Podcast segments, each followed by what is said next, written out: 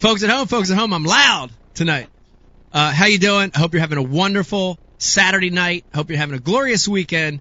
Welcome to a special impromptu Ike Live. Put this together last minute, just for your viewing and listening pleasure.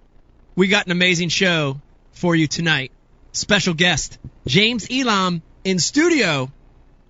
Possibly Skeet Reese for the third or fourth time. We're going to find out a little bit. Going to be talking a little bit about the true reasons the Upper Chesapeake Bay event was canceled. And last but not least, very, very special guest. I believe first time ever on a video podcast. Randy Flowers coming on talking about the dark world of professional bass fishing. Uh, as I do our sponsor intros, we have a very special guest on the casting couch tonight. We have the one and only Logan Stockel tonight playing for us, and uh, he's going to be playing background music the entire time I am reading the the, sponsor plugs. Um, go ahead, Logan, and thank you for being here. Uh, we want to thank our presenting sponsor, Mystery Tackle Box, MTB. It's like Christmas to your doorstep once a month. Listen to me. Mystery Tackle Box helps you develop confidence and new baits and new techniques. Um, discover new high-end gear in the regular and pro boxes. And now, a very special experience with the Elite Box. Over $60 value. Yours for $39.99. Use the promo code Ike Live when you sign up for your first Elite Box and get a lot of money off that first box. also brought to We're challenging you tonight, aren't we, Mike? Yeah. also, All right, Logan, also brought to you by second. Keep going, Logan. No, I like this. You Keep like it? Yeah, You can handle it. I can handle this. I All like right. it. Keep going. Tear it up, kid. Keep going, Logan. This is this is smooth. I like this. Right. I like this. Also brought to you by Flambeau. Uh, Flambeau is the maker of the best tackle storage systems in the world. I promise you. Uh, they have the uh, patented Zerust in each box, and uh, of course the new Ike series uh, of Flambeau boxes and bags. Use the promo code Ike Live for 20% off your entire order at FlambeauOutdoors.com. Brought to you by Liquid Mayhem. Scent is important. You got to put this stuff on your baits. You're going to get more bites. Makers of great scent flavors like shad, garlic, minnow, crawl, garlic crawl, la la la leech. Uh, also available now in the brand new clear color with new flavors like night crawl and anise crowfish. Go to liquidmayhem.com. I use, love it. Use I love it. Use the promo code IkeLive25.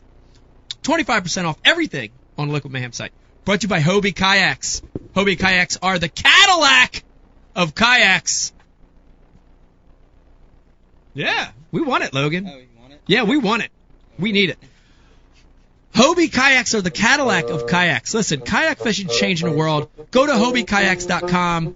Look at look at these things. The amazing pedal drive system, pedal drive 360, hands-free fishing, uh, amazing. Go to Hobie, HobieKayaks.com. Brought to you by TH Marine. TH Marine are the makers of amazing marine products for everything from kayaks to canoes to john boats to bass boats to biggie small yachts. Go to thmarine.com and check out some of their products. Also announcing a real brand new Ike Live boat build featuring TH Ooh. products coming up. Oh, it's coming. Very exciting. Brought to you by Bass University. Uh, notice the empty chair today. Pete is uh, filming some BU stuff somewhere, maybe, or maybe his he's way to. Champlain for an open. Yeah. Go to bu.com. Use the promo code TRYBU. You get 10 free days, baby. 10 free days. Brought to you by Real Snot. Listen to me. You want further cast? You want smooth cast? You want to stop that stupid backlash on your braided line? Use Real Snot. The real deal. I promise you. Try it. Go to realsnot.com. Use the promo code IkeLive25. You get 25% off anything in there. And listen to this, even better. They're Nope. donating one dollar of every purchase to the Ike Foundation. Thank you guys at Real Snot As of yesterday. as of yesterday. Uh, brought to you by Tackle Warehouse. Everybody I know, including KVD, uses Tackle Warehouse. Go to tacklewarehouse.com, order all your latest tackle there, and if you spend over $50, use the promo code Ike Live and you get your shipping free. Brought to you by Line Cutters. Line Cutters cuts line like butter. Butter. Butter. Smooth, easy. The new flush mount I have it on every single boat I own. Best product ever invented. Go to linecutters.com. Use the promo code Ike Rules 20 for 20% off your line cutters purchase. And uh, last but not least, brought to you by Traeger Grills. Um, man, you've seen us grilling here the last five or six shows. Gosh, everything from fish to meat to salad. Put it on a Traeger grill. Salad. and, it, and it tastes All right, let's do this. amazing. All right, great show. James Elam, possibly Skeet Reese, uh, Upper Bay cancellation. And finally, Randy Flowers Red flowers. coming to you in the next couple minutes. Come on. Come on, let's go. Warning! The following live webcast might contain content that some people find crude, vulgar, or objectionable. When watching this program, please make sure the room is well lit and do not sit too close to the screen. If you're uptight, easily offended, or lacking a sense of humor, please stop watching right now and leave the internet. Now it's time for Mike Live.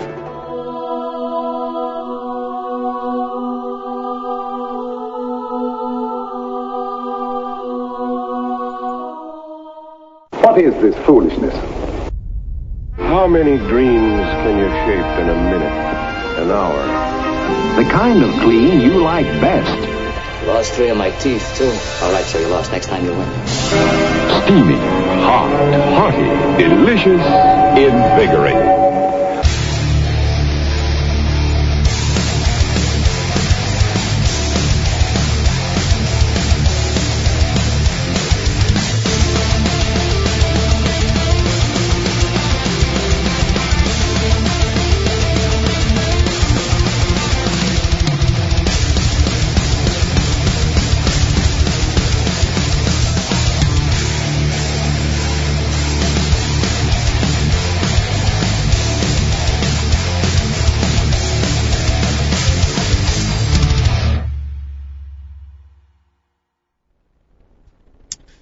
Folks at home, folks at home, how you doing tonight? I hope you're having a wonderful Saturday. I know I am. It's a glorious weekend. Hope you got big plans this weekend. Hope you're going to do something safe and fun. We've got a great show in store for you tonight. I'm so excited. Uh, you're going to notice something right off the giddy. My normal co-host sitting to my right, the crust of the show, Pete Gluszek, is not here tonight. Pete is driving to Lake Champlain to prepare for the next Northern Open. Pete, if you're listening in tonight, we miss you already. Uh, drive safe. Hope you have a great event next week. But even better that Pete Gluszek, our guest tonight, uh, in studio guest, instead of sitting on the casting couch, we've got him in beach chair tonight. And I'm so happy to have this guy in studio. He's been on the show before. The one and only James Elam joins us. James, how you doing tonight? I- I'm good. Uh, yeah, happy to be here. Great to see you. I'm, Uh, I'm sorry I had to take Pete's place, but No, it's a it's a good thing. Pete's kind of a pain in the ass anyway, so I'm glad you're here. Uh, James, we're we're gonna have a great show tonight. We're gonna be talking about a lot of stuff about you. We're gonna be talking about Upper Chesapeake Bay, uh, and we might get uh, this Randy Flowers guy on the phone. I'm not I'm not sure, but it's gonna be a great show. It's gonna be exciting. that's going to be highlight. It's gonna be hot. Uh, tonight on the casting couch, we have a very special in studio guest. Uh, uh, Brian Carpenter, one of Brian Carpenter's sons, the very talented Logan Stockel joins us tonight. Logan, how are you? Good to see you tonight, and and thank you for bringing uh, a musical instrument. What is this thing called again? It's a bassoon. It's an amazing instrument. Logan will be playing for us tonight, on and off through some breaks, and I'm so excited to have a musical guest with us tonight. Logan, thank you for joining us tonight. Very excited. In the booth tonight are normal two knuckleheads uh, creating a beautiful put together show. Brian the Carpenter, how you doing tonight, Brian? Good to Good, see you. bud. Fantastic, eh? And uh, your sidekick, uh, Eric Eric the intern, aka E, aka uh, uh, E Rock, E Rock, Squid Rock, Squidward, in the Eggwork. house tonight. Eggwork. How you doing tonight, guys? Doing good. Dude, you guys are almost becoming the famous duo of the South Jersey uh, tournaments here. You talk about North Jersey, South Jersey. You guys are dominating some of these events. Well, I wouldn't go that far. Oh, okay. right. I think Keith and uh, I think the Cowans are dominating, but uh, Yeah, and Brian, you want to give us a special shout out? By the way, let everybody know Brian the Carpenter uh, brought tonight an amazing Sicilian pie Sicilian. Uh, brought some stromboli and a couple other little what are the other little uh, uh, Some mushroom mushrooms tips. and stuff. Uh, amazing. You want to get let everybody yeah, know who's that Johnny? Ran- Johnny uh, Valdez at Randazzo's Pizza. Randazzo's in the house. Shout out to Randazzo's. Thank you for the pizza tonight. Very, very good. Very tasty. It was lovely. Uh, Indeed. guys, we gotta, we gotta. This is funny because we threw this show together unexpectedly. A lot of strange things happened in the last three or four days. Uh, but it allowed us, the beauty of some of that strange things, it allowed us to put together a last minute Ike Live. Indeed. Uh, hats off to Brian. Brian, thank you for putting this together in such short notice. You Yes. did a good job. Thank you for allowing it to happen, Mike. You're welcome. You're welcome. Uh, we should probably allow, uh, thank Becky, and Becky. Heather, or actually more, for allowing this show to happen. Yeah, where are they? They're out there. Thank you guys. You have to ask me what I'm wearing. Oh. Becky's sitting down real quick. Heather, maybe you should come in too. We'll have everybody on the couch tonight. Uh, Becky, how you doing tonight? Come on. Am I on? Oh, I'm on. Oh my God, you're loud. Heather, come sit down. Come on, down Heather. too. Come on. Come sit. Get the other headset. Uh, wow, this is great, I was man. sitting on it. This is There. very unique. We have two women, two beautiful ladies on the couch with us tonight at Ike Live. Bondage. Uh, This Miss- never happens. Miss we have a lot of ladies in here, but they're not technically women. They're just whiny. Yes, Miss Rebecca and and Heather. Thank you guys. Thank you guys for being on. I'm gonna ask both of you. What are you guys wearing tonight? Beck, we'll start with you. What are you? Who are you wearing? Tonight? I'm so excited. I want my clothing doesn't matter, but look at my gorgeous necklace. It's unique. Rick Clunn's wife, Melissa. Melissa Clunn. Melissa Clunn has a jewelry company. She Yes? sells like I guess around Ava, but on Facebook as well. Yeah. Rural r- rural royalty. Rural royalty. That was hard to say. I'm sorry. Thank you. Rural royalty. Yes. Okay, everybody out there watching, Melissa Clunn, the great Rick Clunn's wife, uh, making some amazing custom jewelry. I like it. I Rural. What is it? Rural. Rural royalty. Rural, rural royalty. I, I don't know why that's say so that hard to three say. times in a row. This is my first can. champagne. It's tough. Rural royalty, rural royalty, rural royalty. Oh boy. Rule royalty. Rural royalty. These don't royalty. Very, Is very that too small? No, Or no, I mean, that, or that I mean was not good. small, but And slow. as an, counts. as That an. Ike Live Footwork. viewer, Yeah. you don't get a discount. No, you don't get any discount. But you don't need one because Yeah. her stuff is so affordable. Is that right? It's beautiful. I think everything's like under fifty dollars or something. It's, gorgeous. wild. It's gorgeous. Heather, who are you wearing tonight? He's like, move on. Listen, I was not informed that I was going to be sitting here, so we'll we'll leave it at that. Okay, I like, I like, I like the outfit. I think it's lovely. We're we're kind of you know So whoever I you know are- we didn't do this same on color purpose. scheme. Yeah, white and black. It's good. It's good. It's very, it's Thanks very nice. black guy. Uh, man, we got a gr- we got a great show. Let me before we get into the show, let me start as we always every Ike Live. I want to thank the military out there. I want to thank the veterans and uh, active military men and women. Thank you guys for what you do. It's a crazy effing world. Uh, also, shout out to all our policemen, our firemen, our EMT. Uh, thank you guys. We appreciate your service. Uh, man, let me let Brian. Let me say it again because there are people probably just tuning in right now that don't know this. But we've got James Elam sitting next to me right now. It's Yep. amazing. I love having guys in studio, not a thousand miles away on Skype. Uh, we might get Skeet Reese. This is We're this is- trying. would, would you put this Brian Carpenter at 50-50, 60-40, 70-30? Give me a percent. I like Well- to talk percents here. As, as of this morning, he said, "Yeah, let's do it." But I am 0 for 3 in my Skeet Reese attempts. This Okay. Is try number, I think four. So All right. Well, so that's a maybe. It's a big maybe. it's a definite maybe. It's a definite maybe. Okay. it's as good as I can call. Okay, it's a definite maybe. Uh, we're also going to be talking about digging into the recent Chesapeake Bay, Upper Chesapeake Bay postponement. Yep. Yep. Talking about some of the ins and outs of that, maybe some stuff you hadn't heard before. And then as a grand finale to the show, last but definitely not least, Randy Flowers joining us. And uh, That's Mr. not Randy. Mr. No, that's not Randy. Mr. Flowers is has already become an iconic name in the bass fishing world. We're going to be finding out who Randy is, a little bit about his background, and also he's going to be giving us insight into the dark world of professional fishing. What does that mean? What's the dark world of professional fishing? I don't know. Everybody IM? Am I on?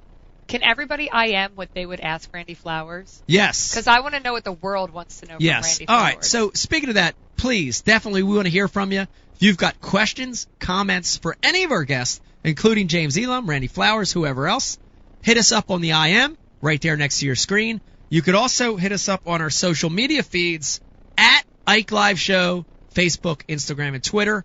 Brian the Carpenter, We're giving away some amazing prizes, right, for great comments that come in tonight. Is that what you want to do? Yes, and also Okay. we're announcing the winner Yes, of our. TH Marine Yes. contest that we ran last week. Yeah. Uh, and and I'm going to get Eric and you guys to talk a little bit about that in a second. You want to hold on to that? Uh, you Or want to hold on to it? Or you want to kick it right off? No, let's hold on to that All for a little bit because I think that's exciting. Okay. Uh, so definitely want to hear from you guys. I want to start with James since you're you're kind of in Pete's seat. First of all, what does it feel like to be at Pete's seat right now? It was warm, you know. He had it broke in from the last time, the last show. What was it, just a week ago? It was yeah, it was actually less than a week ago, right? Because it was But yeah, but Pete wasn't here for that. oh Pete wasn't here for BU. No, you So I you're- just lied? Yeah, you're sitting on uh, Ott DeFoe, Kevin Short, and uh, yeah, those two, oh, and Ron Champion. Yeah, and Ron Champion. Wow, it's a lot of heat sitting in that It's a chair. lot of heat. Yeah. Oh yeah. I'm Yeah. gonna have to perform. You're gonna have to perform now. Now, now, James, uh, you were here today uh, and the last few days hanging around after the cancellation, doing some work for Molix, a media event for Molix, working with some great writers, photographers, working with Molix. How's it been working with Molix products the last few days in this media event? It's been awesome. You know, today was easy because you know we go throw Molix stuff and catch bass. So uh, that Where- that was the easy part. Where'd you fish today, by the way? Uh, Lake X. Lake X. Yeah, oh, yeah. okay. I've So- heard of that place. Yeah. Oh, God. I don't Eric- even know. Eric's It's- smiling in the back. Look at him. We didn't throw anything. I gotta get back out there. We didn't throw anything pink today, Eric. That's a shame. You would have caught more fish. hmm. I'm You just kind of running with pink. the pink thing at this point. It's crazy. You know. Um, the Molix stuff. I I, I got to tell you, James, you've been fishing it for a while, but this is your first official year with Molix. Mhm. Tell me what, in your opinion, what's one of the strengths of some of the Molix stuff? Well, they're different. You know, uh, when you throw a Molix lure, all the you know stuff that they got's just a little bit different than what's out there. And uh, you know, the Italian design's pretty neat. It's uh, that that's the main thing that stands everything apart. So uh, they catch a lot of fish. So you know, th- that in itself is the highest quality. I would say is that Yeah. they're a little bit different than everything else out there. Right. G- great example of that, and and Brian Carpenter, you're going to be interested in this too. Got out there today, uh, weightless plastics, wacky rig style plastics, you know, are phenomenal this time of the year. And I was throwing a pretty traditional looking one. I and you outfished me throwing a pretty unique uh, nail weight, wacky rig style bait. Tell me Uh-oh. the name of that bait. Tell me the name about. Look, I know he said uh oh because he don't want me to give this away. No, I want to hear it. Tell me the name of that bait, and and and it's a little different. It makes it special. Tell me about it. It's the Molix Sligo, and so it's a five and a half inch straight bait, cigar shaped. Um, but the really special thing about it is it's got spade tail, and the ta- Ah, I know tail that narrows bait. down. Yeah, you've seen it before. Yep. So it's a really good nail weight bait, Neko rig, whatever you want to call it. Uh, you know, wacky rig with the nail in the bottom. So that's what that big one came on today, out in the middle of the pond. So or, I mean Lake X. Middle middle of Lake X, one of those roamers out there. it there. was a it was a big one. Yeah, and also real quick, I do want to talk about one of the new products I saw you using. I got to hear a few of the strikes and watch you yeah. catch them, which is cool. I'm like 60 to 80 feet away, and I heard the bites. Ooh, Pretty insane. Fishing a frog. It's got to be a frog. Yeah, a lot of you saw it at ICAST this year. It's a brand new frog from Molix. It's called a Supernato frog. This is kind of a hybrid frog. Tell everybody about that bait a little bit. It is. So, you know, for me, like the Supernato frog, it's it's got, you know, these legs that kick and that's basically replaced all frogs for me because I can do anything that I can with a traditional frog with that lure. I can fish it slow still. But in between, you know, grass mats or whatever, I can just crank it and I can catch an open water fish on it. Whereas other frogs, you know, don't have that action. So that's what's cool about it to me. Um, Yeah. And even better, uh, you know, if a pike bites your tails off or something like that, you can just replace them. So it's got a good screw lock in it, and it's got two little prongs to hold it in place so it won't come undone. And you can put anything on there you want. You know, you can put Yeah, a you can worm modify on it. there. Yeah, you can put a plastic worm on there or whatever, a grub. So Right. it's it's awesome. It's cool bait. Yeah. Uh, keep your eye out for that, guys. It's coming out from Molix real Yep. soon. Uh, launched at ICAST. I, I want to get a little bit away from talking about fishing, uh, sponsor stuff. And James, this is something that we ask everybody, uh, especially when they're in studio. And I do. I want to talk about your background a little bit and how you got to fishing. Tell me about. Tell me where you grew up and tell me how you got into this sport. What What was your background in getting into into fishing? Well, growing up, you know, I'm from northeast Oklahoma, so there's a lot of great bass fishermen from that area, you know, area of the country, and uh, we've got a lot of great lakes. And growing up, I fished with my dad, you know, so from the time I was probably in diapers. You Yeah. know, I was fishing. Was uh, he a him. tournament angler? Yes, yes, He he's was. he's a good one. Uh, most everything I know comes from him, especially all the you know basic stuff for sure. Uh, we fished together in father and son tournaments growing up, and then graduated into just normal team tournaments. You Yeah. know, until you know I started doing this, but uh, yeah, that's how I got started. You know, all my uncles, uh, all my family knows how to fish. My my mom and my grandma are really good anglers too. You know, Right. just because that's the culture of our family. Yeah. So uh, that's how I got involved. Is uh, you know someone older taking me. Yeah. Now, here's an interesting thing, I, and I I love this about your story is that there are a bunch of the new, young, talented guys like yourself, uh, Matt Lee, Jordan Lee, um, a lot of guys. I, I I could rattle off about ten or twelve really good young younger pros coming up right now that took the college route, and and I I love it because it wasn't there when I was young. But tell me a little about tell me about your college experience, your degree, and then did you fish? You fished college Yeah, team, and, yeah. and Yeah. So tell me about that a little bit. So uh, I went to Oklahoma State University. I fished, uh, you know, through up to a college, and you know, when it was time to go to school, uh, I didn't make my decision on, you know, where I'm going to go based upon, you know, if they have a fishing team or not. right. I, I went and got a, d- you know, I wanted to get a degree in landscape architecture, so that's what I did. Uh, right about the time I was What? Wait a minute. Look at. Did you just see what happened? what? I, I just saw this. Seriously, uh, Brian Carpenter, l- l- l- can, can we get a uh, help us out real quick? Give us a ca- casting couch shot because look at what just happened to Becky's face. Hold on, watch this again. I'm going to mention it again. Hold on, hold on. Okay, ready? James Elam, what is your degree in from college? Landscape architecture. Oh my God! Look at it. It's her dream. It's her dream degree. I All right, saw- so every little kid wanted to be like a ballerina or a fireman. I was a little kid. I was like, I want to be a landscape architect. Wow, that's Whoa! crazy. Oh! Small, small about world. that? That's crazy. Beck. I did it. Yep. It's Can crazy. we play in the yard tomorrow? Oh, we man, told that's you we funny. were putting you to work, Yeah. but you didn't know what ways. I noticed you? all the landscaping outside. I had no, and I, I have no degree, so I just And randomly do built it that all stuff. yourself. Yeah. I was telling Logan, I was like, look at this. They do this all themselves. With It's no sense. That's why Did a good stuff's job. falling over. Yeah, stuff's falling apart. no, yeah, stuff's great. dying. You know. we, So we, Beck- kind, we kind of learn as we go. yeah. Yeah, That Becky looks told me you guys spray paint trees and Oh, stick 'em in the everything. ground. Oh, yeah, weird- everything. weird stuff. Yard ornaments and Oh. but that it's cool. I'm all about it. Yeah, it's awesome. So a degree in land landscape architecture, which doesn't necessarily translate directly to bass fishing, It but doesn't. but a lot of your classes, I'm sure, helped you in the long run. Yeah, well, I mean, the hard work, I guess, and and you know, I guess that carries over. Yeah. But uh, you know, actually, about the time I was a freshman is right when college fishing just got started. So, about the time I'm a sophomore, we we put a club together, about four guys. By the time I graduated, there was 40 of us, and we had probably Wow. like 12 boats. So Wow. I saw like the beginning and the evolution of the sport Yeah. in college. Yeah. So that was pretty neat, and you know, fished some national championship tournaments. Yep. Um, and got to fish some college tournaments. Wow. So Now, how much looking back, th- that experience, um, fishing college tournaments, college teams, is that something you can look back on and say that was a huge help to what I do now, or was it just just kind of a gradual learning piece? I, I would say it was a it was both. It was definitely a gradual learning piece, but it got me to step out of my comfort zone. I uh, I never fished outside of like Arkansas and Texas or Arkansas and Oklahoma. You know, got me out. You know, different Right. lakes, different places around the country, and I could learn how to fish different places, which is uh, really critical nowadays because we're all over the country. Yeah. So, yeah, that that was probably the best thing about that. And then you know you meet a lot of people, you network, and and that's all good. So Do you ever do you ever look look back and say, man, I I don't know if I should have did this. I wish I could have been a should have been a landscape architect. no, no. You you're, you're enjoying what you're doing now.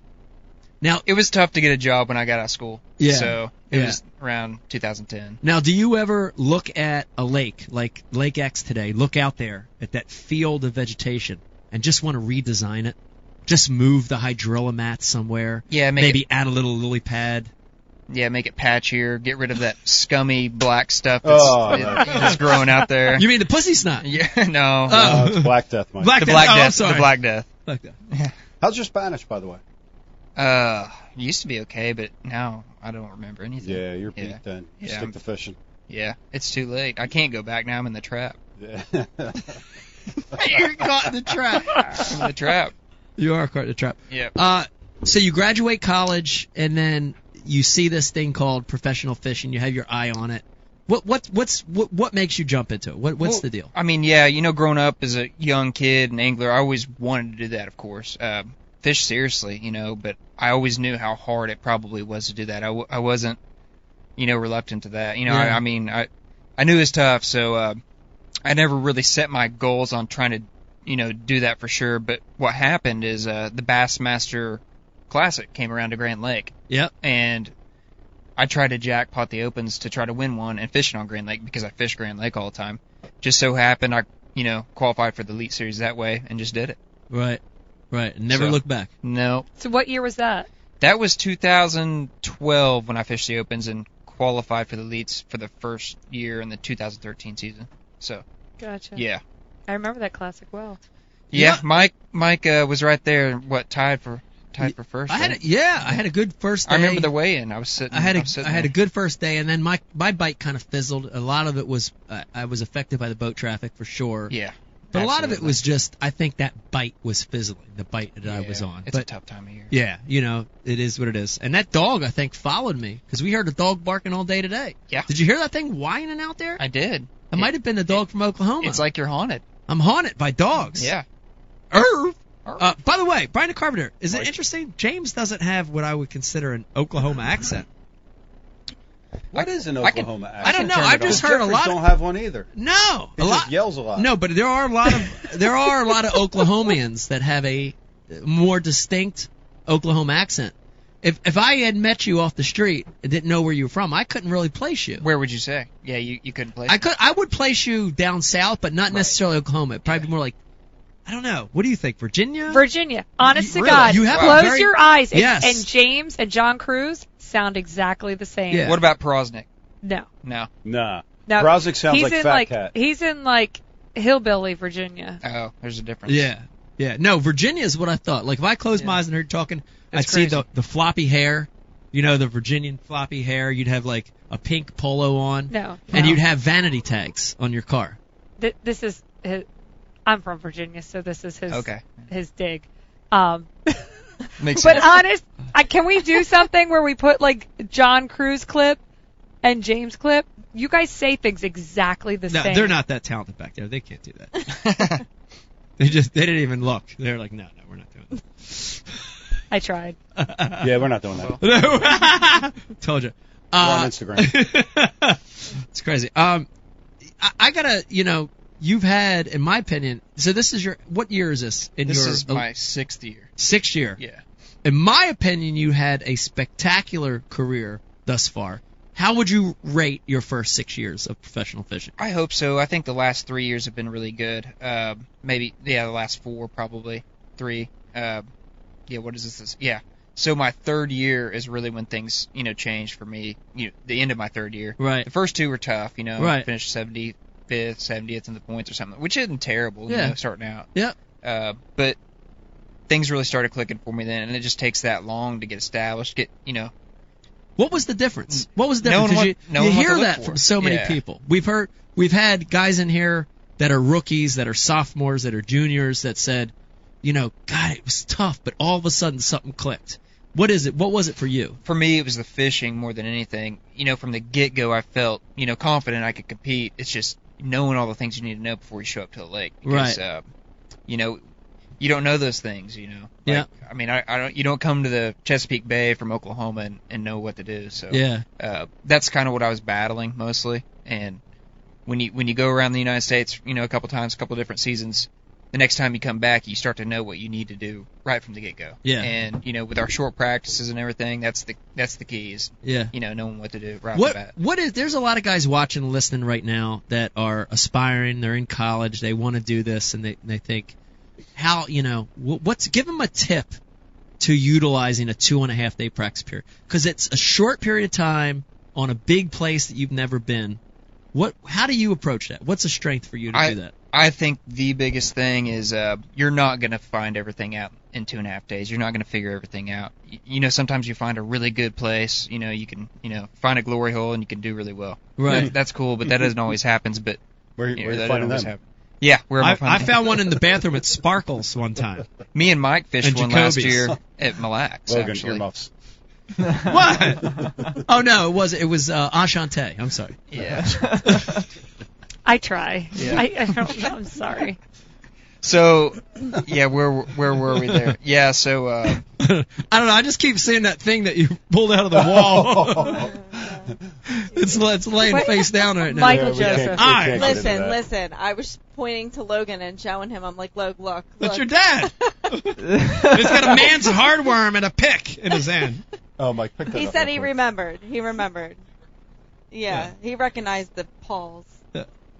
It's definitely right. So creepy. Yeah. By the way, James, uh, somebody on the IM board, who suggested that? Uh, Tommy. Go ahead. Tommy would like you to redesign Dave Brodzik hairline when you get a chance. Redesign Dave Brodzik hairline Yeah. with your ar- uh, landscape architecture. With your degree. That's yeah, a good one. correct. okay.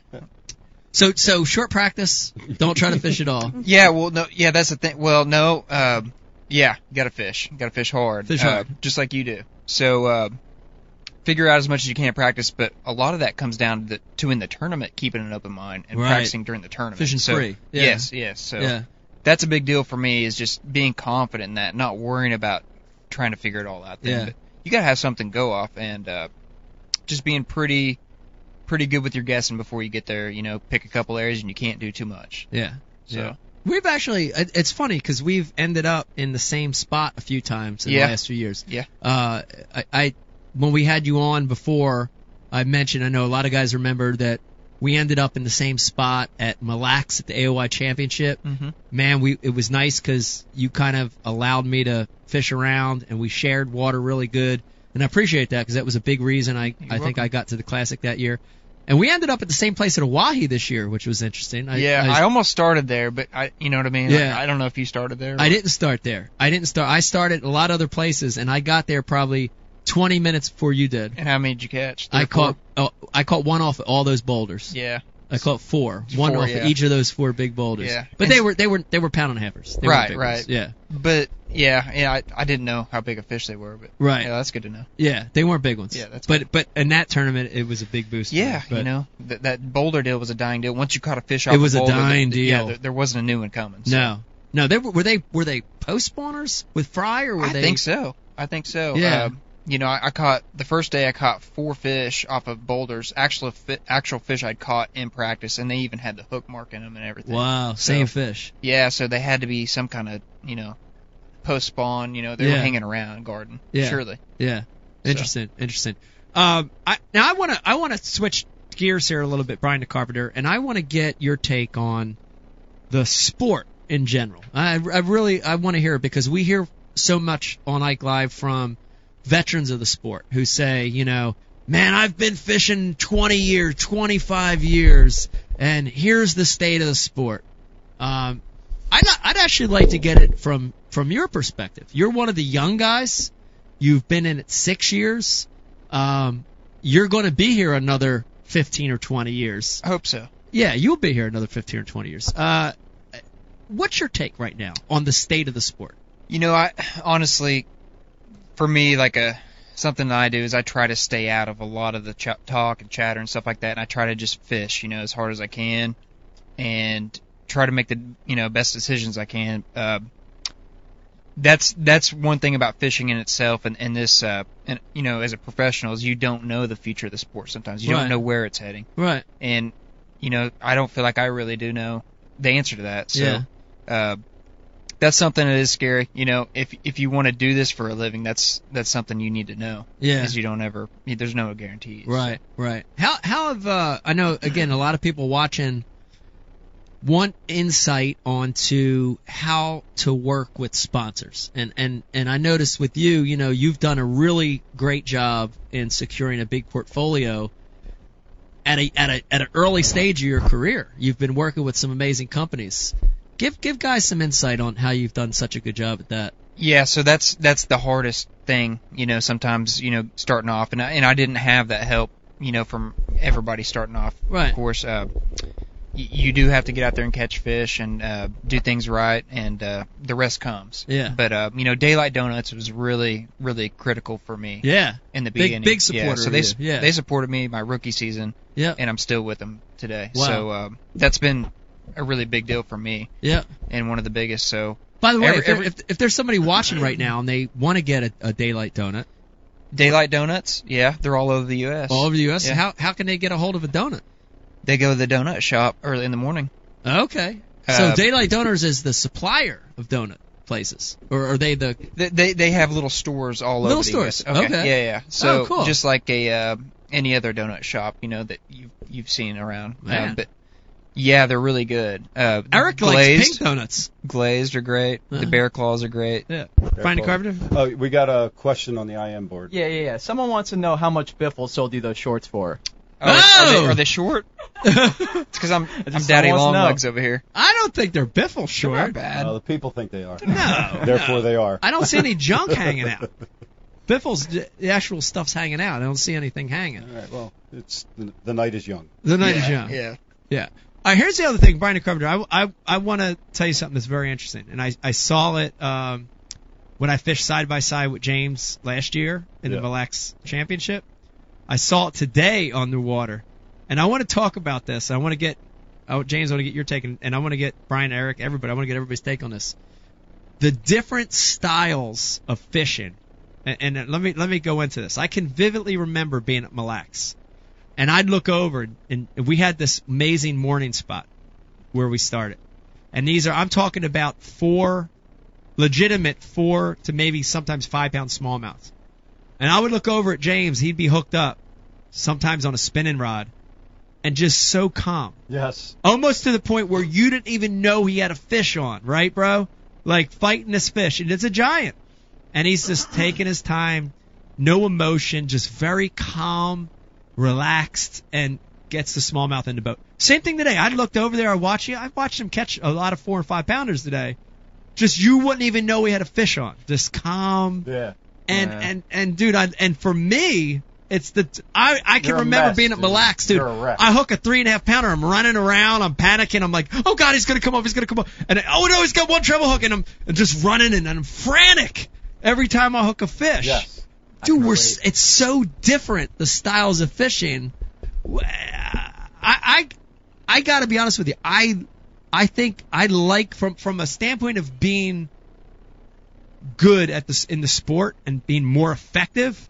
I think you got a better strategy, right? Because you're calm. Maybe. Yeah. You're you're you know you're you know the the highs might not be as high, but the lows aren't as low, right? you're just even. That's a fact. You're just even, and Nobody I think gets as high or as low as you. no, and that's a good thing. I think the evenness of that makes you a more solid angler, Yeah, right? yeah. But uh, tell me a little bit about that because I noticed that. Is that something you try to do? Yeah. Or- okay. I've learned to do that. All right, It's tell an- me about that. I guess it's an it's like a thing I've adapted to in in some way because you know s- you know starting out you know you have a lot of bad things happen to you you know your first two years you, you miss cuts because of one fish at the Yeah. end of the day after the second day that happened to me um it really happened to me probably like four times the second year and that Yeah. really kicks you and beats you down so yeah. you got to learn how to not let that stuff bother you that much and uh if you can stay on a moderate even keel line you, you're better off i think and that's the best for me uh you know trying not to just you know if you lose one you lose one Right. you know what i mean and, Yeah. and it still it, it bugs you but Yeah. um it, it's gonna happen i guess and you know going crazy for me like that doesn't i mean i just try to pay all you know full attention to a fish especially smallmouth i'll fight them for till they're done and then, Right. and then i try to get them in but yeah i mean i i don't know i just that's just what i do I Yeah, guess. it's awesome. Brian, get your thoughts on that, man. Is it is it better to be even keeled or is it better to have those extreme highs and lows? Everybody's I try different. to stay even keeled, especially when fighting Can't hear you. fish. I say, I, oh boy, here we go. I pushed that damn button. Um, You're calm. I've noticed that. I, yeah, I've calm. really tried to stay calm when fighting a fish these days. It's something like like James was saying that I I, I really try to focus on. You know, fight the fish, let the fish wear himself out. I don't know, man. Maybe maybe watching these guys on social media with their, you know what I mean? Like eh, that's a little bit of a turn off. You know what I mean? Yeah. I don't know. I want to I want to enjoy the moment. I work so hard to get a damn bite. Yeah. Live here in Jersey, a good day's four bites. I want to enjoy the damn. Tell thing, me about dude. it. Jesus, I want to live in that moment. Yeah, So, yeah. I don't know that that. I I just think if you get comfortable, dude, we grew up with, with Fritz. Oh yeah. And and and setting his drag to where he could pull it with his lips. You With know, his lips. Walking it around the boat. yeah. Worked for him. He tore it up there for a minute Right. with monofilament. Mono. Old Pistol school. grips. Stren. Yeah. Yeah. Lose. So anyhow, I, I like to live in the moment a little bit and Yeah. take my time with them. Yeah. And I don't think I could do what you do anyhow. Yeah. I, I couldn't operate at your at your pace. Yeah. I don't know. I don't know. I Fuck I, everything up. I, I like I I like that that even that even keel. I like I like that. You know, Good I think. with it. I, I mean, if I could go back in time, I think from a performance standpoint, I'm saying I think that's a better a You better need way. medication, Mike. I would need medication. Yeah. Yeah, they back. You got to remember, dude. I was born in '72, so they didn't diagnose that shit. Brian DeCarpenter, you're as old as me. They don't diagnose that shit back in the Yeah, day. you were just crazy. I, dude, I vividly remember. I swear to you, Brian. You know this story. I swear to you. Um, I lived uh, lived on Oakland Ave with my grandmother and grandfather for a lot of years, and my mom was a single mom. Eventually, she bought a small little house on uh, Orchard, and um, I, you know, I'd get home, and I I was I had kind of this way in everything in life, but I'd get home from school, and I don't know, we'd be freaking out about something or yelling, and and I remember my mom came back and said, yeah, uh, it's funny, the neighbors, you know, they came up into the office, and she worked in a municipality, and she's like, she she thought she thought she thought uh, a re, you know I got Skeet trying to holler. Keep going. She thought a retarded kid lives next door because I'd be yelling so much and like what? freaking. Hold on, Skeet. Hang on. Hold on a second, Skeet. Wait, what'd you say? Yeah, retard, retarded. The ne- my our neighbor, when we just moved in that house. They said that about you? They thought I was re- Because thought I all was because all the screaming. because of the screaming, the excitement, the yelling. They thought I was retarded, you know.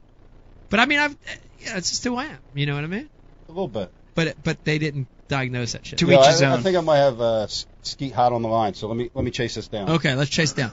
Um, while we're waiting, let me remind everybody you're listening to a brand new, uh, off the cuff, special Ike Live brought to you on a Saturday night. Uh, special in studio guest James e- James Elam sits to my right, or uh, as we're going to call him later, Jason Alum, or no, what is it?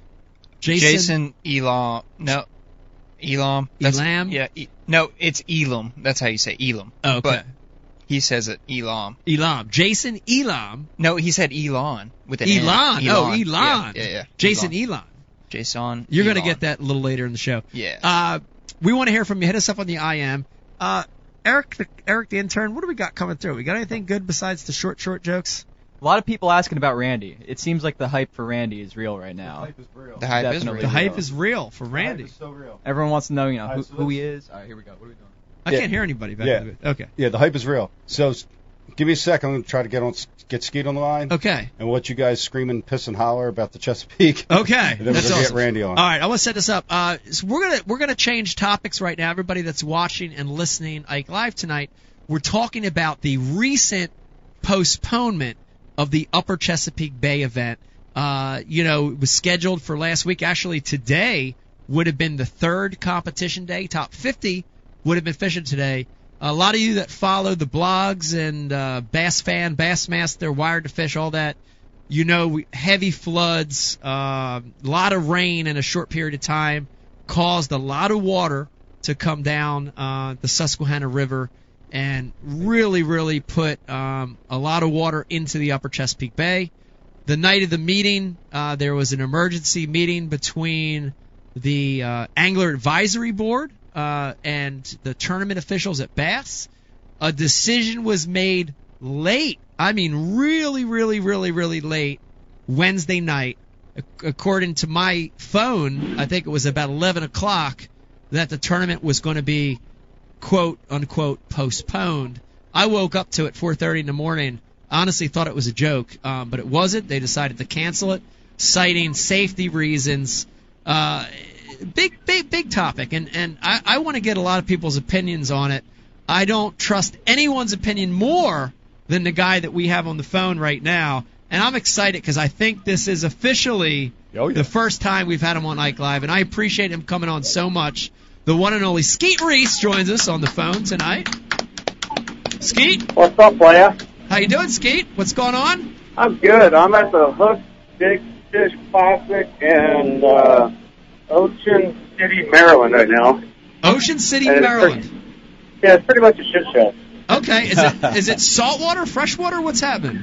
Saltwater, so I guess since our tournament got canceled, I figured I might as well come check out another tournament. So these guys, it's uh, yeah, they just fish. Uh, doesn't matter the biggest fish, whether they can catch a shark or marlin, a tuna. So they got a single biggest fish winner, and then they got a four fish limit winner. So doesn't matter what you weigh. Wow, how So about- we came down here to check it out for a day. very very cool. Now, are there any big logs floating out there where you're at? There's no logs here. Okay. uh, Scott, all right, no, we're talking about. Um, we, we we've been hinting around at it, and I I love, I value your opinion. Uh, we've been talking about this postponement or cancellation or whatever you want to call it. Um, you know, we've had a lot of IMs already come through. I'd say it's about 50-50 from our viewers. People agree or people don't agree. Uh, give me your thoughts, Skeet. And a lot of people out there, you know, want to know your thoughts on it as well. Well, my personal opinion, they made the wrong decision. Um, the thing is, you know the Chesapeake as well as uh, probably better than anybody, but the amount of fishable water on that place is is insane. Right. Uh, it's one of the biggest water watersheds that we've probably ever gone to, Yeah. and the the amount of affected water on that fishery was maybe. I, I'm going to be generous and say it's five percent of it Right. that was affected. And, you know, it's, there's a lot of armchair fishermen out there listening. They're going to bash me. Well, that's, that's fine. But until you're actually out there in the water and you're fishing for a living, you don't understand anything. That there was so much fishable water that guys have a choice. So they could have gone up and floated it within the log, saying it was unsafe. Um, but the fact is, there was I don't know. There's a there's a whole lot of other rivers that were fishable that were not flooded that had no debris. Um, so yeah, I unfortunately I, I understand Bass's take on it. I mean, they're looking from a liability standpoint. You know, they're trying to cover their bases. Um, when they got fishermen that are worried about the water they're fishing being hampered, and then they're you know it becomes a fear factor. It's like, oh gosh, what am I going to do? To get bass now. Um, I'm worried about hitting a log. I get it. Yeah. Know, I'll hit logs. That's fun out. I've blown lower units off. I've ripped motors off. I've all that. Yeah. Um, and the thing is, in some fisheries, yes, it would have made a huge impact.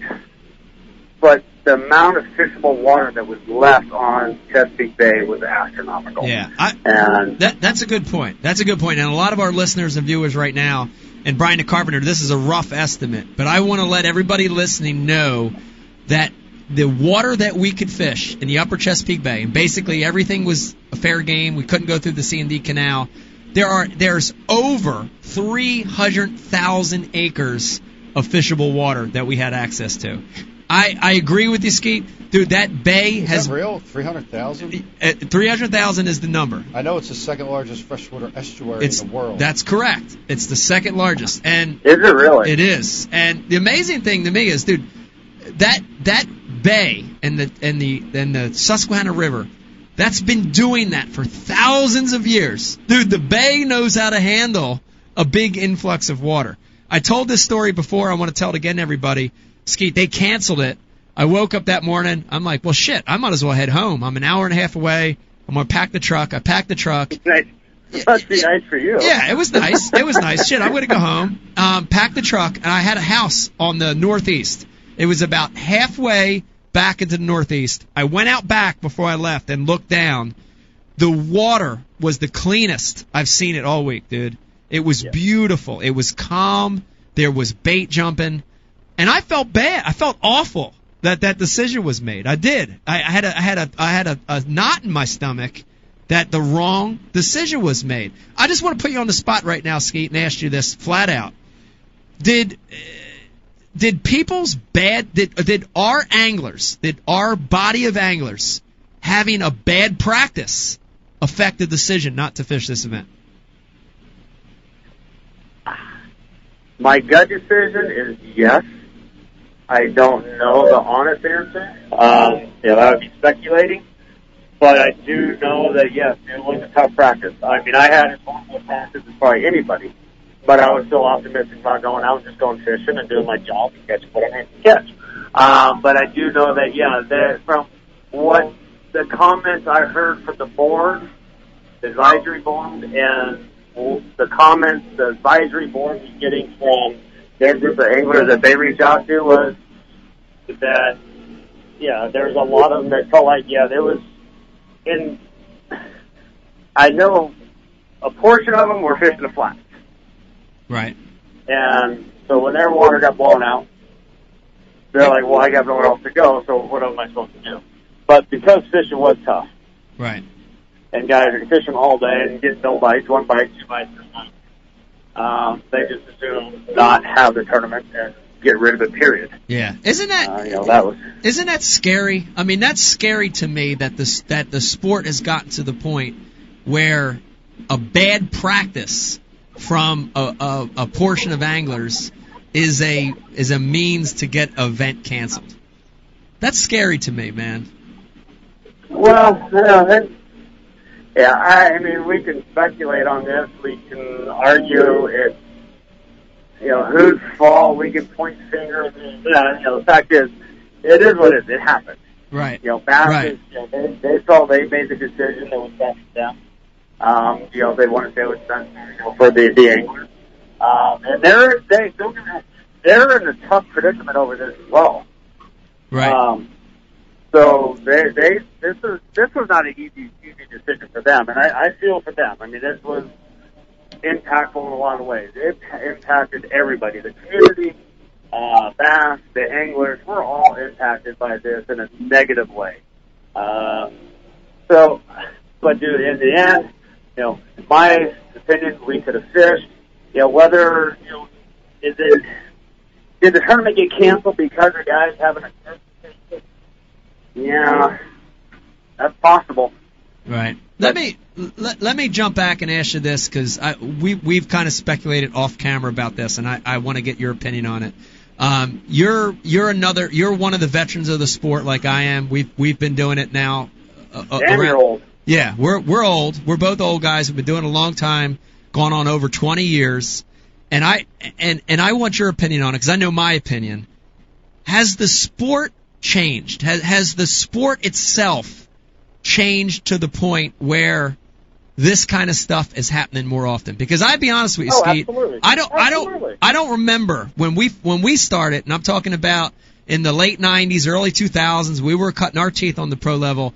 Dude, I remember fishing at, at, at dude, I remember I, I would let us out in everything. Dude, we we fished 10 foot waves, we fished floods, we dude they we they let us go in lightning storms. I I I feel like the sport has changed. T- t- Well, here's my take on it, Mike. It's not it's not a sport, it's society. right, Lawsuits and liabilities. right. That has changed. That's the fear factor. We all pay higher premiums whether Right. um, boat insurance, we're paying higher premiums, and worry, everybody's worried about getting sued. And that's how I take it. It's become a liability. Um, is, is that off the hook? You know, if they are on the, you know, are they on the hook if we they launch us and we go out and somebody gets hurt? Right. That's that's that's, and it's not just fishing. That's a little society. I mean, it's, that's my that's my personal take on it. But tournament fishing is different than what. It, I mean, you listen to stories of of Rick Clunn and uh, Tommy Pearson, you know, did it 40 years ago. Right. Yeah, there's nothing stopped them. Dude, they go out they go out on the Erie in full footers. Right. People, you know, passing boats in the air out there. Yeah. Yeah. it- Um, you know, now he's, yeah, it's, and I get it. I mean, there's, there's some point in time where we have to be logical. Okay, what's safe, what's not. But in this situation, there was a whole lot of safe water to fish. Right. Yeah, I, I, I believe there was too. I believe there was too. I, I just I, I feel like, man, I feel like you know this is the if you if you sign up for this job, right? You're a professional angler. You you want to fish the elites. Amen.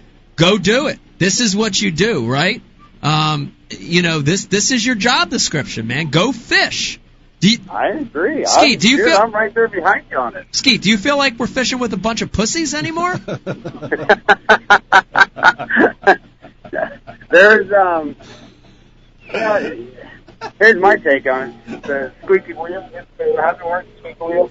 Um, we got some squeaky wheels on tour that, yeah, they're they don't wanna they don't wanna fish in rain. They don't want to fish in waves. They don't.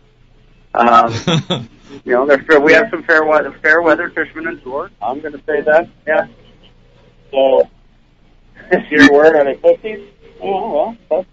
That's All right, James James Elam, you're sitting right next to me. I do. I, why Skeet's on the phone? I do want to get your take King too. James. Yeah, Yeah. yeah. Was it the right thing? Flavor or the Flav. wrong- Hey, you should see Flavor Flav's watch. Yeah, flavored James. Flavor James? Flavor Flavor James. James. I didn't bring the gold Flavor watch. James got he's got a watch, ladies and gentlemen. That is like remember old Flavor Flav? Oh yeah. Yeah. Yeah. Flavor James watch about as big as Flav. We talking about diamonds in the bezel? No diamonds in the bezel. Just Okay. gold. All gold. All gold. Okay. I didn't know if you were like Ish Monroe, diamonds in the bezel. Stuff. No. Okay. no. Uh, oh, James, was it the right thing or the wrong thing to cancel this event? So the bay, I think there's you know two sides to it. Um, obviously, you know the main area, a lot of people are going to fish. There's going to be a lot of danger there. There's going to be a lot of logs and potentially you know some logs that were underwater, um, which we usually don't see most places. You know, places you know in most floods, uh, waterlogged logs you don't see. And from a fisherman's perspective, doing what we do, you I you know, or you you know you and Skeet. Uh, James, If don't we- waffle on me. yeah, it, i if we uh, what's waffling anyways? Blue?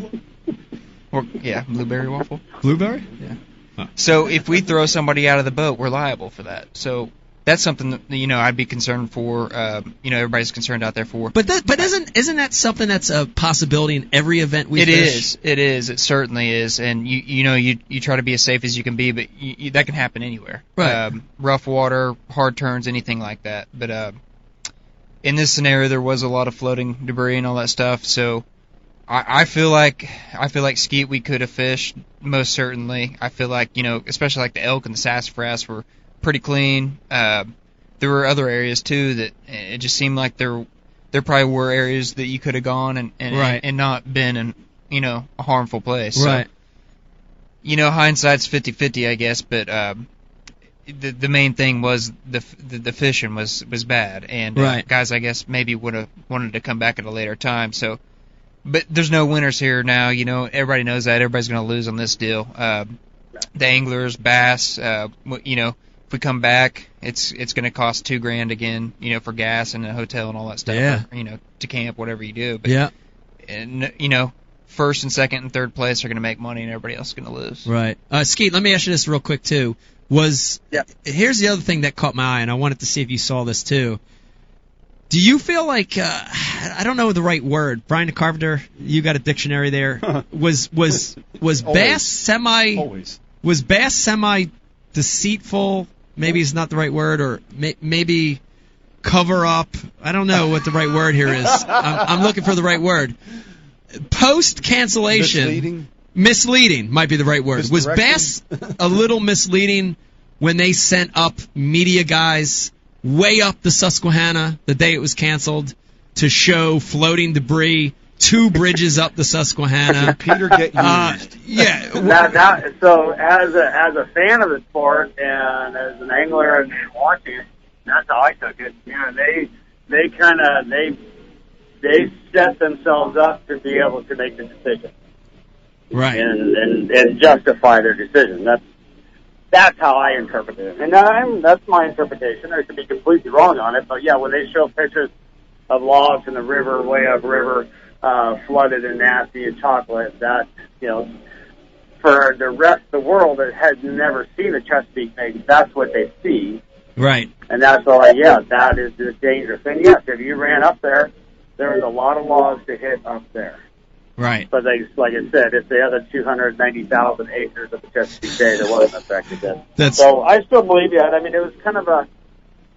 I I read it like you did. It was like, oh, Yeah. they're just they're okay. They're just gonna Yeah, I, preempting their, their I, s- decision. I saw a whole lot of pictures of the of the gates at the Conowingo Dam. And for those of you listening and watching, Brian the Carpenter knows you can't get 10 miles near the Conowingo Dam in a regular bass boat. It's rapids up well, there. you you can now. You can uh, now, that- right, right. Just dodge along to get there. Maybe that's where it would have been one. Do you remember the Alabama River? Yeah, the? Alabama River is a great example. They let us fish in that flood. And those guys went That's way up to point. Yeah, they went That was like white water. Yeah, that was that was the craziest What's the difference? situation I think I've ever seen in tournament fishing. Guys running up there and The doing that. difference, the difference is probably what happened on Okeechobee. Okeechobee. Okeechobee was maybe a defining moment this year for canceling events. Yeah, I think, Could have been. I think that you're still feeling a rippling effect from that. Yeah. and, and Yeah, so it's a good point. There's, there's probably truth in that. And I, I mean, uh, it, It's a good there point. is reality in that. That is a hard part to, to, to swallow and accept. Is that yeah, we've we've had trouble, and something like that is definitely uh, yeah, and that's a liability. Nobody wants to be put back in that in that situation to be liable for that, be accountable for something like that happening again. Yeah, I agree. All right, uh, Skeet, one more thing, and we're gonna let you go. I know you've got a lot of stuff going on. Um, I, I got mahi mahi ta- uh, tacos on the table. And, uh, All right. glass of Cabernet. Yeah, we're gonna let you get back to Mahi Mahi because that sounds good. I do want to real quick before you go. What do we do now? Okay, it's water under the bridge. It's over. We got to accept the decision Bass made. It's done with. What do we do now? Uh, I know a lot of people on our IM right now and, and our instant messaging. They're lighting up about what are the options to reschedule. Let me get your take on this because the big thing that came out of the Sabine River, and James, you remember, is they didn't take the anglers into account whatsoever when rescheduling the Sabine River. No. What's going to happen And I now? know where you're going with this. So here's the thing on it. Okay. we don't absorb the cost of coming back here. So I think the smartest thing to do, in my opinion, is we go to we go fish Waddington, and the full field goes to AOY. Right.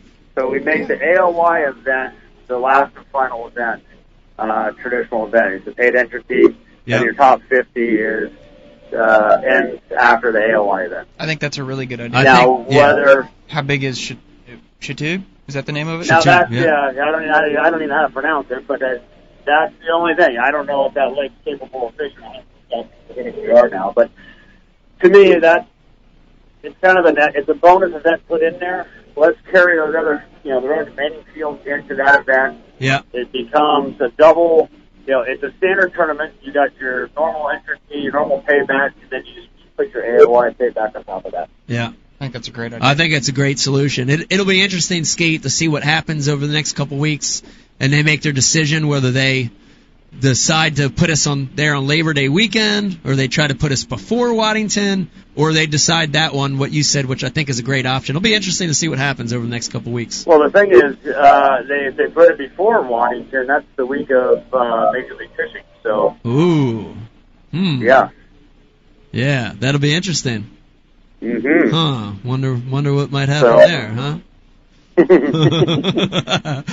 uh, Skeet, thanks for joining us, man. I, I really appreciate it. I know you're you're one. Of the, yeah, you're one of the busiest guys in the sport. I put you up there right up with Kevin as far as running hard, and Yeah. uh, we we appreciate you having on the show, coming on the yeah. show. Well, you might be at the top of that list now. You uh, going full. Yeah, well, I don't know. I'm this is the beginning to the end for me, so I'm going to slow down hopefully in the next couple of You're years. going to be you're going to be.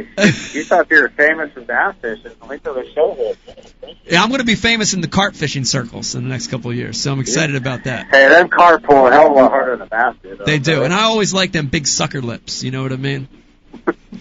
You have those big sucker lips. You go for them. Love those big sucker lips on this carp. Uh, Skeet Reese, everybody. Skeet, have fun the rest of the week. Peace out, you guys. Have a good night. See you, I don't Skeet. want the big fish get weighed. We'll see you Later. later. Wow, Skeet Reese, man, I'm, I'm so excited, James. Uh, I think I feel like you had a part of have, ha getting him on the show. I text him. You did, Brian the Carpenter. I'm going to give you credit, but I want to give James some credit too. It's Brian. Yeah. Hold Wait, hold on a on a second. Oh, Yes, I'm taking all of it. you take it all. Yeah. All right, Oh yeah, Becky's going to take credit for something. all right. What do you want to take credit Hey, for, you need a microphone, huh?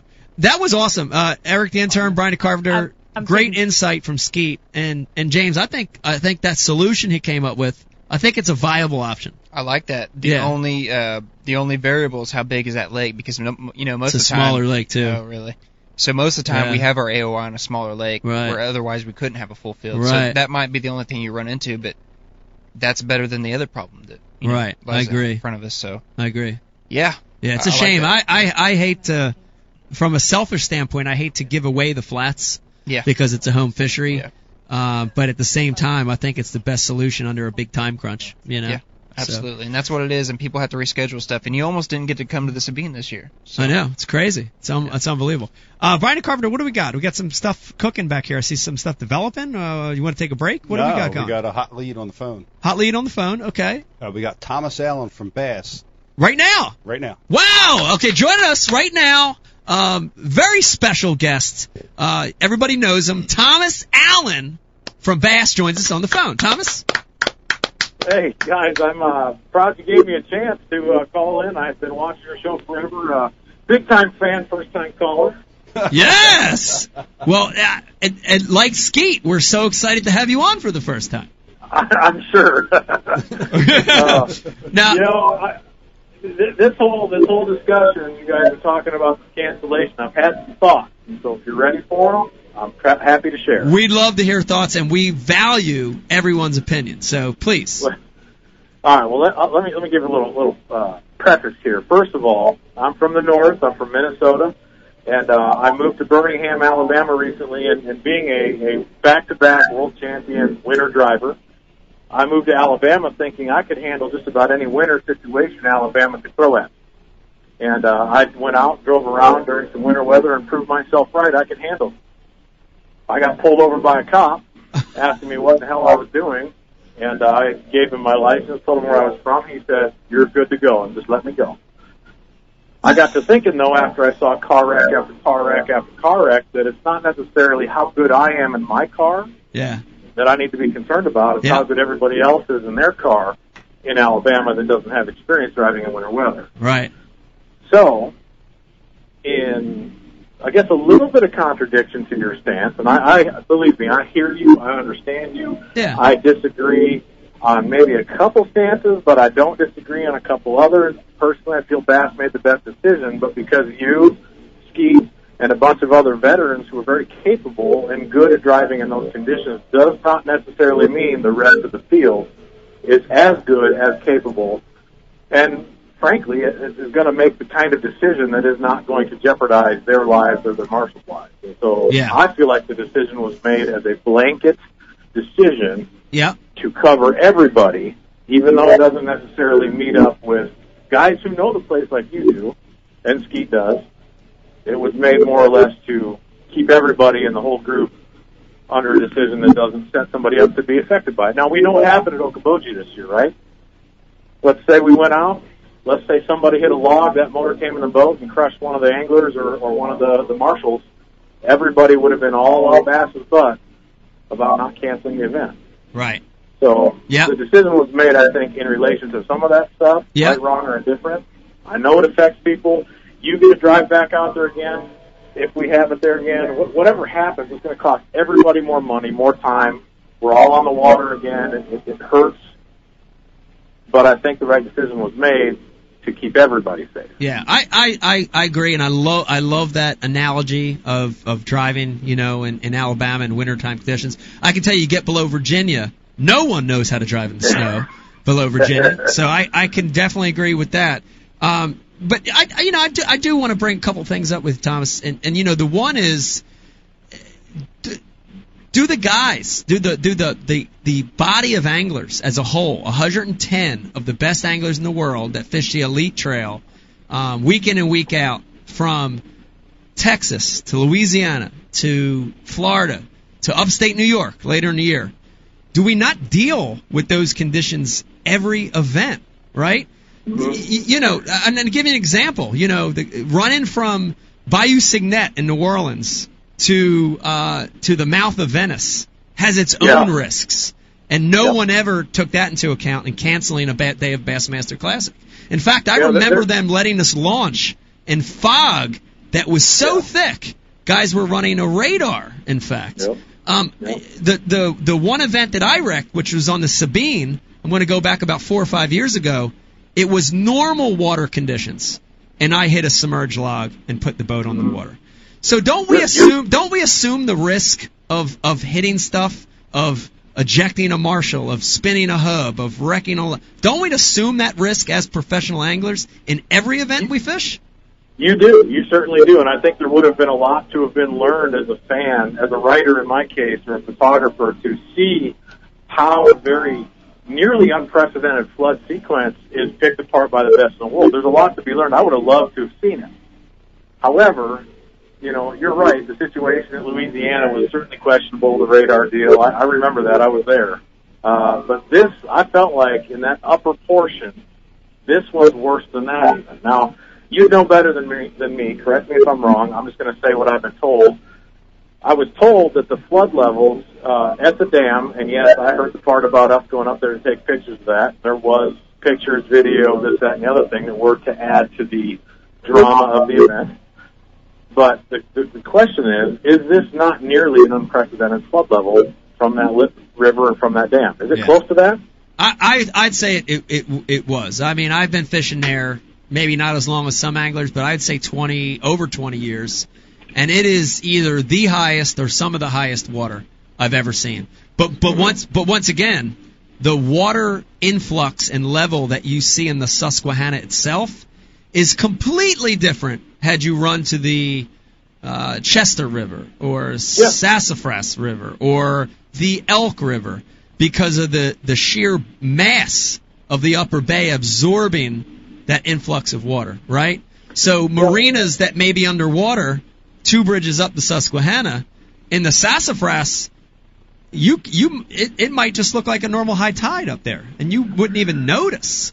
You know? I, I think I think there's a part of this too that's worth mentioning is that it was also the, the current conditions were high concern, but also the potential future conditions were also in concern. I was sitting on the tarmac waiting to take off out of Baltimore, and a rainstorm came through that had purple and white in it.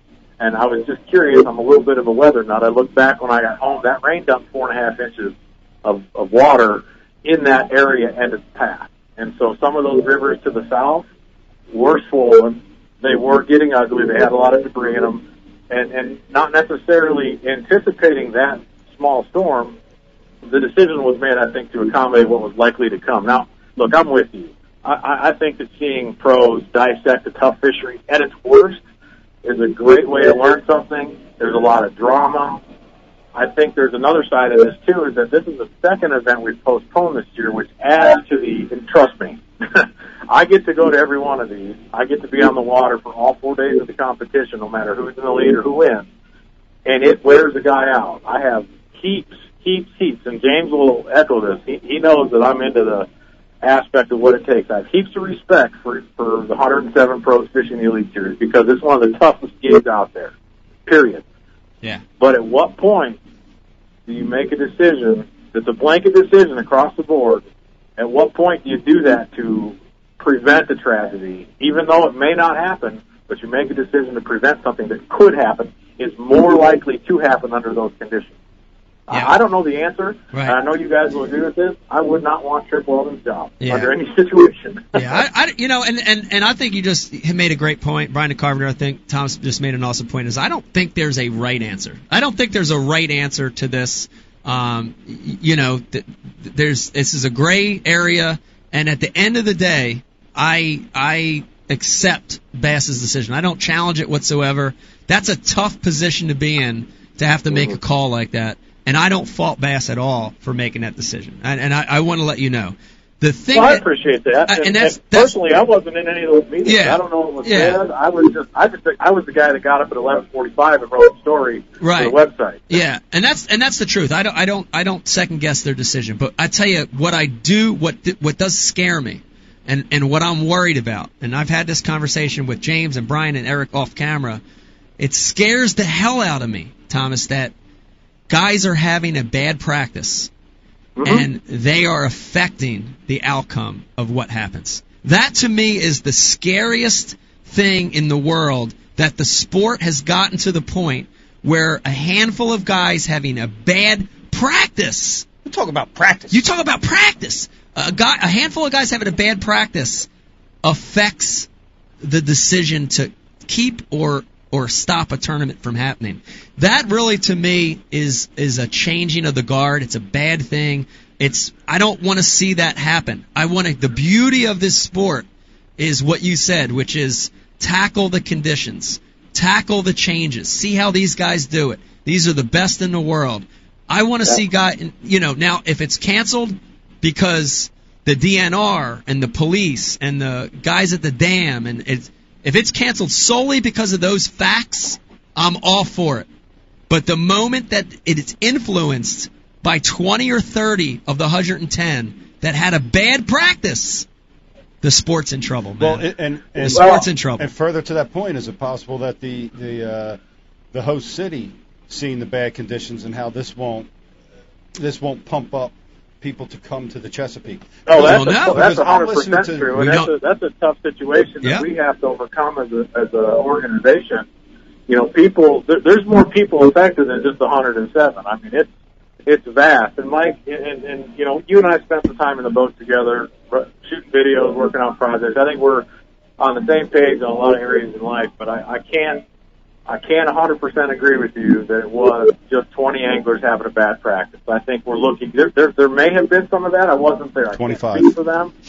I just don't think that was the only reason the decision got made. There was a lot more factors to be considered, and it, it's just there's no easy answer to this. But the bottom line is, everybody involved is impacted, and we're going to pay for it. If that means we go back the week before Waddington or the week after Waddington, whatever the, the, the case may be, or maybe we don't go back at all. Everybody involved is impacted, and you know, it, there's a lot of truth on both sides. But the bottom line is, I think this decision was made to keep everybody alive, Yeah. considering what's happened this year Yeah. and in other tough water situations. And I, I just, I, I guess, let's not put it on one thing as Yeah. a tough practice. Yeah. That's that's probably part of the decision. We can all agree on that, but I think there's a lot more to it than just that. Right. Yeah, yeah, agreed, agreed. Okay, Thomas, I I, I appreciate the call. I do want to. Can I call you to the plate on one other topic while we have you here? Yeah. And I I do. I appreciate you so much calling in and and getting a, another great point of view on this topic. Um, and I, I'll just be flat out honest with this question: is when this rescheduling happens, or if, whether it's a rescheduling, a change of date, or a cancellation, whatever it ends up being, will Bass this time take into account, you know, the angler's needs and and the angler's prior commitments? Um, because it surely didn't happen at Sabine River event. Well, I, I can't speak to that 100%. I am just a senior editor at Bassmaster, something I'm proud of, but unfortunately, I don't get into those bigger meetings and get to talk with Bruce on a regular occasion. Uh, but I, I think that here's what I would suggest, and, and I, I said this to James yesterday. I would love it if the anglers as a group would get together with their representative to the the uh, angler advisory board, or maybe have a big roundtable discussion with some of the officials at Bassmaster, and present some of the concerns they have that are of that nature. And instead of having concerns, also have solutions. Because one thing I've learned growing up in a business that largely depended upon my performance, my successes and my failures, I've also learned that if I don't have a solution to a situation or something that I think might generally work in difference of the original decision, I can't have an impact on those that are making the decision. Right. And so my suggestion is figure out a way to get the Elite Series, which was originally designed, originally created to have the best dudes on the best waters at the best time of year. Let's get back to that somehow. Right. But that's not going to happen with you and I having this conversation. It's not going to happen with complaining about a decision that was made on two tournaments in one year that did hurt everybody. It really did. Right. It's going to happen with all of us coming to the table with solutions. Yeah. And that's Agreed. what I'd like to see happen. Yes. Really. Totally agree. Totally agree, Thomas. It's and it's funny as you said that. I'm looking at our uh, this Ike Live Facebook. I am coming through, and we have just a comment from uh, from a viewer tonight, and it's Randy Flowers says Oh, the boy. solution to this situation is to fire Mike Malone. You know what? I got one last thing to say, and I'm gonna let you get to the legend himself because I've been logged on to listen to Randy Flowers. You and everyone else. yeah, I I don't know exactly everything that goes into Michael Malone's job, but what I do know is the dude cares a lot about the game. He wants to do the best that he can, but as much as I would not want Trent's job, I would not want Michael Malone's job as equally as much because there's no way to keep 107 of the best type A Yeah. anglers in the world happy. All right. So That's a tough job. I, he Mike's I got a don't- tough job. I I do feel bad for him. He has a very very tough hey, job. hey, hey, first time listeners, first time caller, I'm going to hang up and listen to your answers. God bless. boys. Okay, Thomas Allen, everybody. Thanks, wow, that was a good one, man. I'm glad that happened. It's great. And Brian Carpenter is great to get a uh, second point of view Yeah, well, on every topic. yeah, you know, and, and, and I mean, to be fair, we really, we really needed that. we needed that. Yeah. We needed that. It's important. It's Yeah. important. And and again, honestly, uh, I, dude, they made the decision. I I don't I don't. I'm not mad at them. You know what I mean? Like with what happened and what happened at Okeechobee, you're right. You know, there's a big, you know, safety is a big concern right now. It's you know, important because of the litigious nature of society today. Yeah. At the end of the day, every every time we step our foot out the doors, we take you know we take risk. That's right. So I, you know you can't you can't save everybody from anything that could ever possibly ever happen, but it is what it is. You know I I didn't care for the best bodies of water at the best times. That doesn't necessarily ring true to me. Right. This would have been super intriguing. This event Yeah. in those tough conditions to me is super intriguing. Right. It's awesome to see a slugfest, you know Yeah. what I mean? But I, I don't care to see another I- ledge tournament. I, don't I care agree. To see another I agree with that. It's a, it's like nice to have a mix. It's nice to have a mix. It's nice to have a mix. I want to Yeah. see guys catching tens in Okeechobee out of mats Yep. and killing them, and I also want to see Pittsburgh.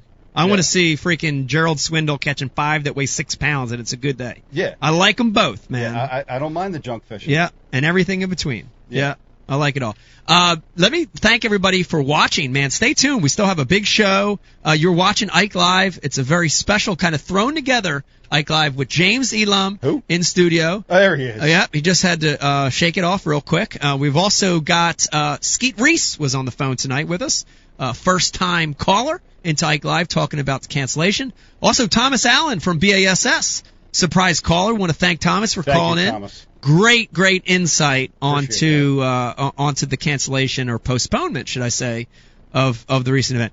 Brian Carpenter, you want to take a break or Yeah, man, we're going to take a quick break and then we're coming back with what everyone is waiting for. Okay, listen to me. Hang in there. If you're watching Ike Live tonight, I know you've been waiting for this. When we come back, Randy Flowers joining us, the man, the myth, legend. We're going to find out who he is, what he's all about, and we're going to take a look into the dark world of professional bass fishing.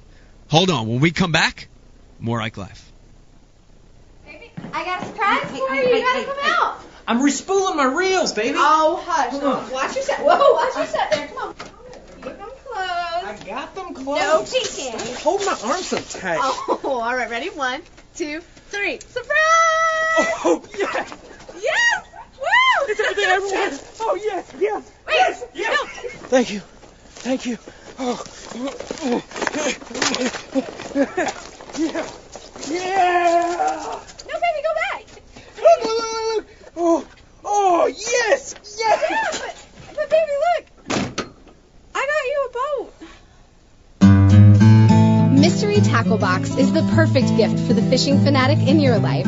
It's a monthly box filled with some of the most innovative fishing gear on the market, hand selected by industry professionals. Check out all the different options available at mysterytacklebox.com.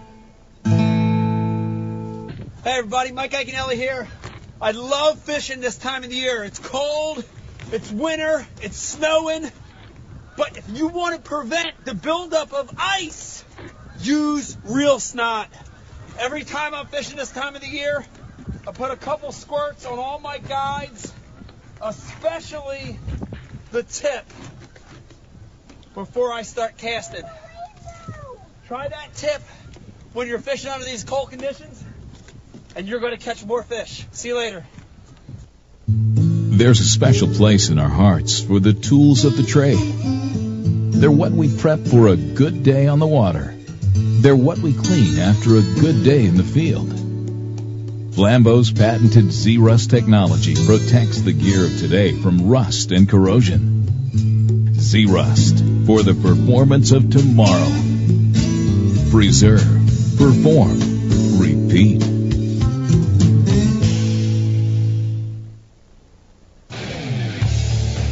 You work hard to catch your fish. TH Marine has two products to ensure your fish survive. The Oxygenator injects 100% pure oxygen into your live well.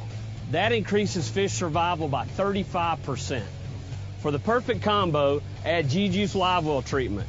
It calms fish, stops bleeding, removes ammonia, and replaces slime coat.